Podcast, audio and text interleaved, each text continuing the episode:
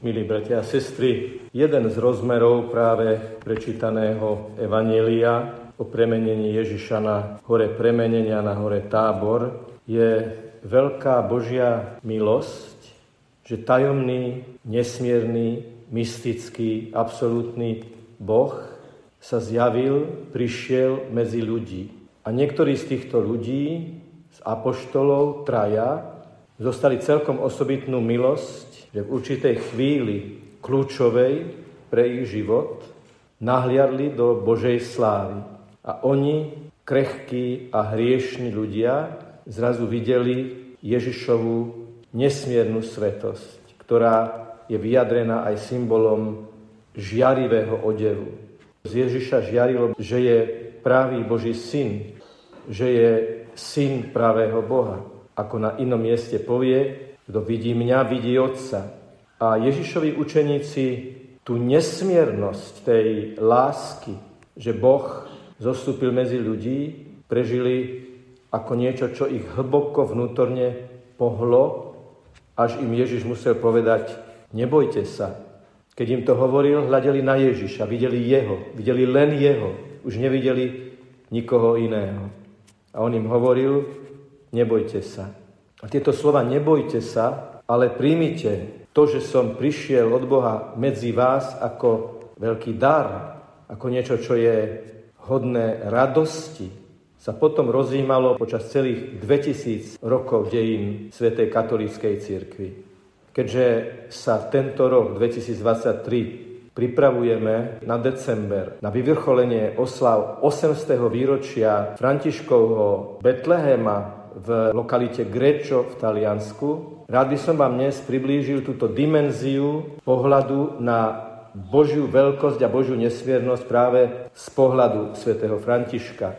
Pretože on práve udalosť vtelenia a udalosť Ježišovho narodenia v Betleheme v radikálne chudobných podmienkach prežíval áno ako niečo, čo je hodné radosti, chvály aj veľkej bázne pred Bohom. Dokonca vo františkanských prameňoch existuje málo známy Františkov Vianočný žalm. Budeme teda dnes hovoriť na túto tému. Františkov Vianočný žalm alebo Vianočný žalm svätého Františka. A dobre si domýšľate, ak si domýšľate, že ak to teda takto formulujeme, tak azda je to žalm, ktorý zostavil napísal svätý František? Správne. Svetý František, keď rozímal písmo, rozímal starý aj nový zákon a žalmy v ňom, tak si robil výpisky a zostavoval si žalmy, ktoré sú výsledkom jeho reflexie, jeho rozímania, jeho meditácie, jeho adorácie. A máme 15 takýchto žalmov na rôzne obdobia roka. Nás dnes bude zaujímať ten Vianočný žalm, ktorý v podstate pozostáva z citátov svätého písma. Ale keď historik nájde nejaký dokument od konkrétnej osoby a v tom dokumente sú ním zostavené biblické citáty, nič nepoteší viac ako osobné poznámky, ktoré ešte sú k tomu dodané pretože práve tie osobné poznámky najhlbšie vypovedajú o osobnej reflexii toho, ktorého človeka, v tomto prípade svätého Františka. A teda dnes budeme hovoriť vlastne o týchto tzv. osobných dodatkoch alebo osobných poznámkach, ktorými svätý František doplňal tie biblické citáty. Čo samozrejme nevylučuje to, že to, čo on do konkrétneho biblického citátu doplnil, nebol nejaký citát alebo nejaké slovo alebo slovné spojenie z nejakej inej časti svätého písma. A toto nás potom uvedie vlastne do toho, ako František vnímal Vianoce a vtelenie, ako vnímal Ježišovo utrpenie. A teda z tých osobných dodatkov svätého Františka v tom jeho ním zostavenom žalme nás vedú k trom konštatovaniam, lebo ak chceme lepšie a hĺbšie pochopiť, čo sa vlastne stalo na Vianoce roku 1223, tak samozrejme nemôžeme sa neponoriť do hĺbky a tajomstva toho jeho vianočného žálmu. Opakoval ho sedemkrát každý deň, tri týždne, od Vianoc až po koniec tzv. trojkrálovej oktávy alebo oktávy zjavenia pána. Nebola to pre neho mantra, nebol to pre neho text na opakovanie, ale pokladal tie biblické citáty, citáty zo starého a nového zákona za tak hlboké, hutné, tak božie, že to opakovanie nebolo nič iné ako snaha zotrvať pri tej myšlienke a ponoriť sa do nej stále hĺbšie a hĺbšie. Prvé, čo vyplýva z rukopisných dodatkov svätého Františka je, z tejto mozaiky citátov a jeho dodatkov, je fascinácia skutočnosťou, že veľký Boh zostúpil medzi hriešných ľudí. Že najvyšší poslal svojho milovaného syna z neba, aby prišiel medzi ľudí. A tam si svätý František napísal, on je naša pomoc, ako sa to modlíme, naša pomoc v mene pánovom. Boh prichádza medzi nás, aby nám pomohol. A ešte dodáva, vlastnou rukou Boh živý a pravý. Pre svätého Františka Boh nebol abstraktnou ideou, ale živou prítomnosťou, nespornou realitou, nespornou skutočnosťou. A toto bolo dôvodom k radosti. František prizvukuje, radujme sa, že najvyšší Boh predsa prišiel medzi nás. Nie je tak veľmi vysoko, že by nemohol pokorným spôsobom poslať svojho syna. A toto treba obdivovať, z tohto sa treba tešiť a tomuto sa treba kláňať, že najvyšší a najsvetejší Boh Král všetkých vekov posiela svojho syna nízko do nízkosti ľudí. A aby táto myšlienka stále rezonovala, aby na to on ani jeho bratia františkáni a potom ani všetci ľudia nezabudli, tak často dodáva opäť vlastné slova najsvetejší Boh. To je kľúčové slovo, ktoré používa. Svetý Boh a najsvetejší Boh. Tento superlatív, najsvetejší. Ešte aj keď hovoril Otče náš, alebo písal slova Otče náš, vždy tam doplnil vlastnoručne najsvetejší, najsvetejší Otec, najsvetejší Boh. A ďalšie slovo, a to je to druhé, o ktorom dnes chceme rozímať, je milovaný syn. Teda najsvetejší Boh, prvé, jeho svetosť, tajomnosť a predsa blízkosť. A to je tá druhá téma, cez koho cez jeho vyvoleného, milovaného syna. To je druhé kľúčové slovo. František, vždy keď počul to slovo Ježiš, vždy dodal vyvolený, milovaný Boží syn. Františkovo srdce ho stále pobáda, aby hovoril najsvetejšie Božie milované dieťa. Stále to slovo najsvetejší. Ono je to totiž aktuálne aj pre nás, lebo existuje aj taká dimenzia našej spirituality, že si chceme Boha ako keby ujarmiť, ako keby znížiť len na ľudskú úroveň. Boh, ktorý už je len čiste zaramcovaný našimi predstavami. Dokonca už sme aj svedkami toho, že človek chce povedať Bohu, aký má byť. A preto je veľmi dôležité povedať, že je nad všetkým, že všetko udržuje v byti, že je dokonale čistý, dokonale svetý neprekonateľne, bezkonkurenčne.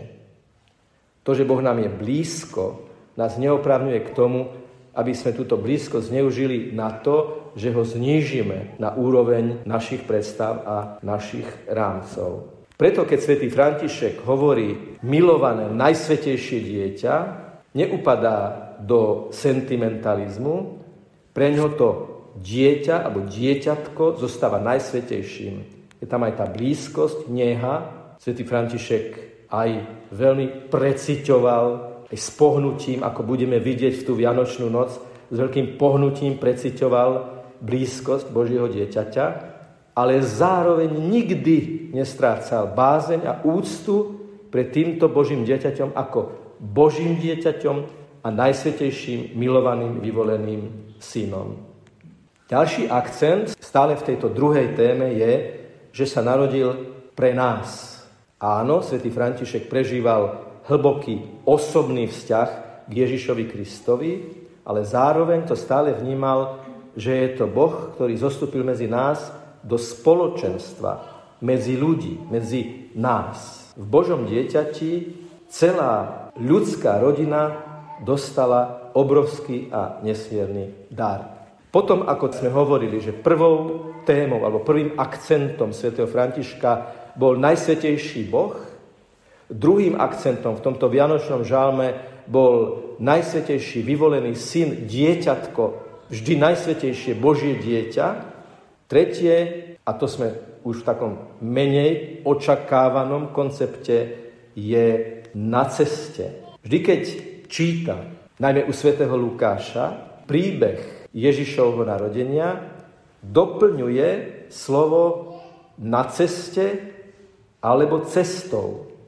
Františkanológovia predpokladajú, že ide o inšpiráciu jednou tzv. 8. homiliou Gregora Veľkého o Lukášovom evanieliu, o Ježišovom narodení, ktoré čítame v breviári. Teda ide o koncept svätého Františka o chudobe v zmysle pútnictva. Ten, ktorý ide na ceste, ktorý odniekal niekam smeruje. A Ježiš je v tomto putovaní na ceste tým najvyšším vzorom. Jednak je to náročná cesta do Betlehema, potom neistota pri hľadaní ubytovania, kde sa Ježiš narodí a potom to, že sa nenarodil ani v rodičovskom dome, ale na ceste. Narodil sa v betlehemskej maštali, v jasličkách. Nedostal miesto v hostinci. Dvere hostinca boli zatvorené. Svetý František týmto už poukazuje na Ježišovu celoživotnú chudobu, ktorá istým spôsobom vrcholí na Golgote.